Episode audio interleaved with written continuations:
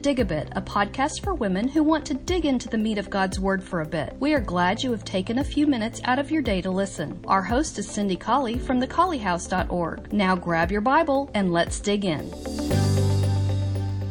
Well, good morning. I don't think that I'm talking to anybody who is mixed up about this, but I just want to as we studied our very last month of the 10, I just want to be sure that we all understand that the words really separation of church and state are not included in our founding documents.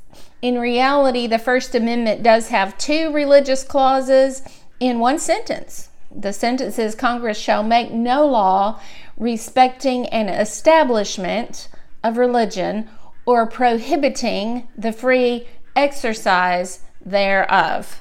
So, if we wanted to say it in our terms, we would say Congress can't make a law that respects any certain establishment of religion or establishes a government religion. We really can't, Congress has no right to establish a government religion or to prohibit the free exercise of any person's religion. That's really, if we were just going to say it in regular lay terms, that's what it would be. But it's pretty easy to understand in the words in which Congress, the First Amendment, actually stated it. I'm going to read it again. Congress shall make no law respecting an establishment of religion or prohibiting the free exercise thereof. So, really, we have an establishment clause and we have an exercise clause.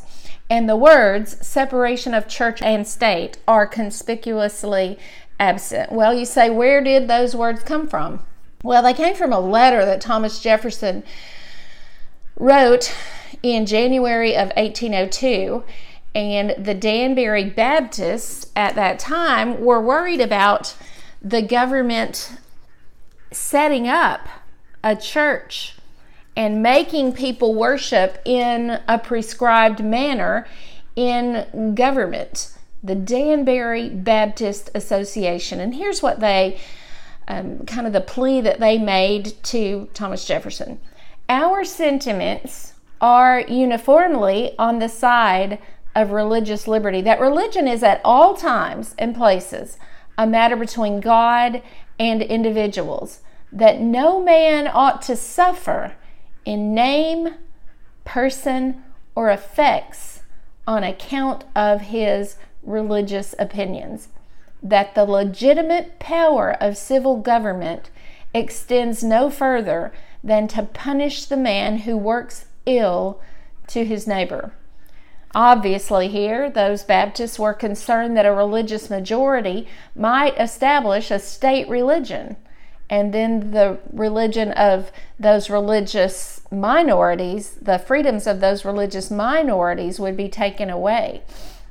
So here is Thomas Jefferson's answer, and this is where we find the words separation of church and state, not in any government document, but in a private letter written by Thomas Jefferson.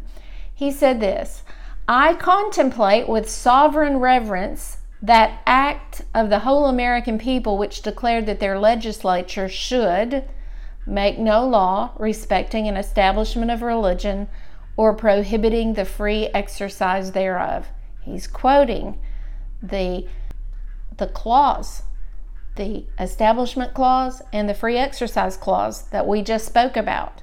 So he says, I contemplate with sovereign reverence that clause, those two clauses actually, thus building a wall of separation between church and state. That wall of separation between church and state, obviously, in that context, was just a recognition that the government would not endorse or back any single religious group to the detriment of other Christian groups. The use of that phrase today bears no relation to what President Jefferson meant when he penned those words in the year 1802.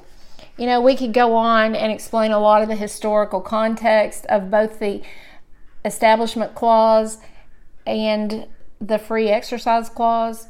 We could explain the historical concept in 1802 when Thomas Jefferson wrote in a private letter the phrase separation of church and state. I believe it's probably a fact that most Americans assume that the words separation of church and state are somewhere in the founding documents. They just are not. They're not First Amendment words.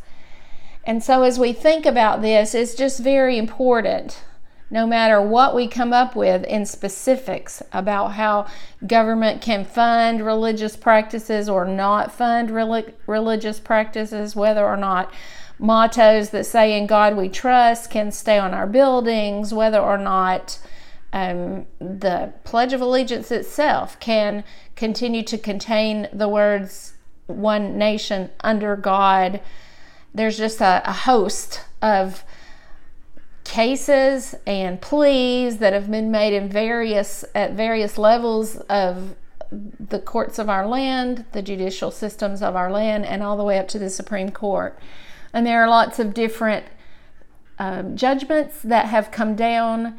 And in fact, some of those judgments are very muddled and seem to contradict other judgments, even from the same courts.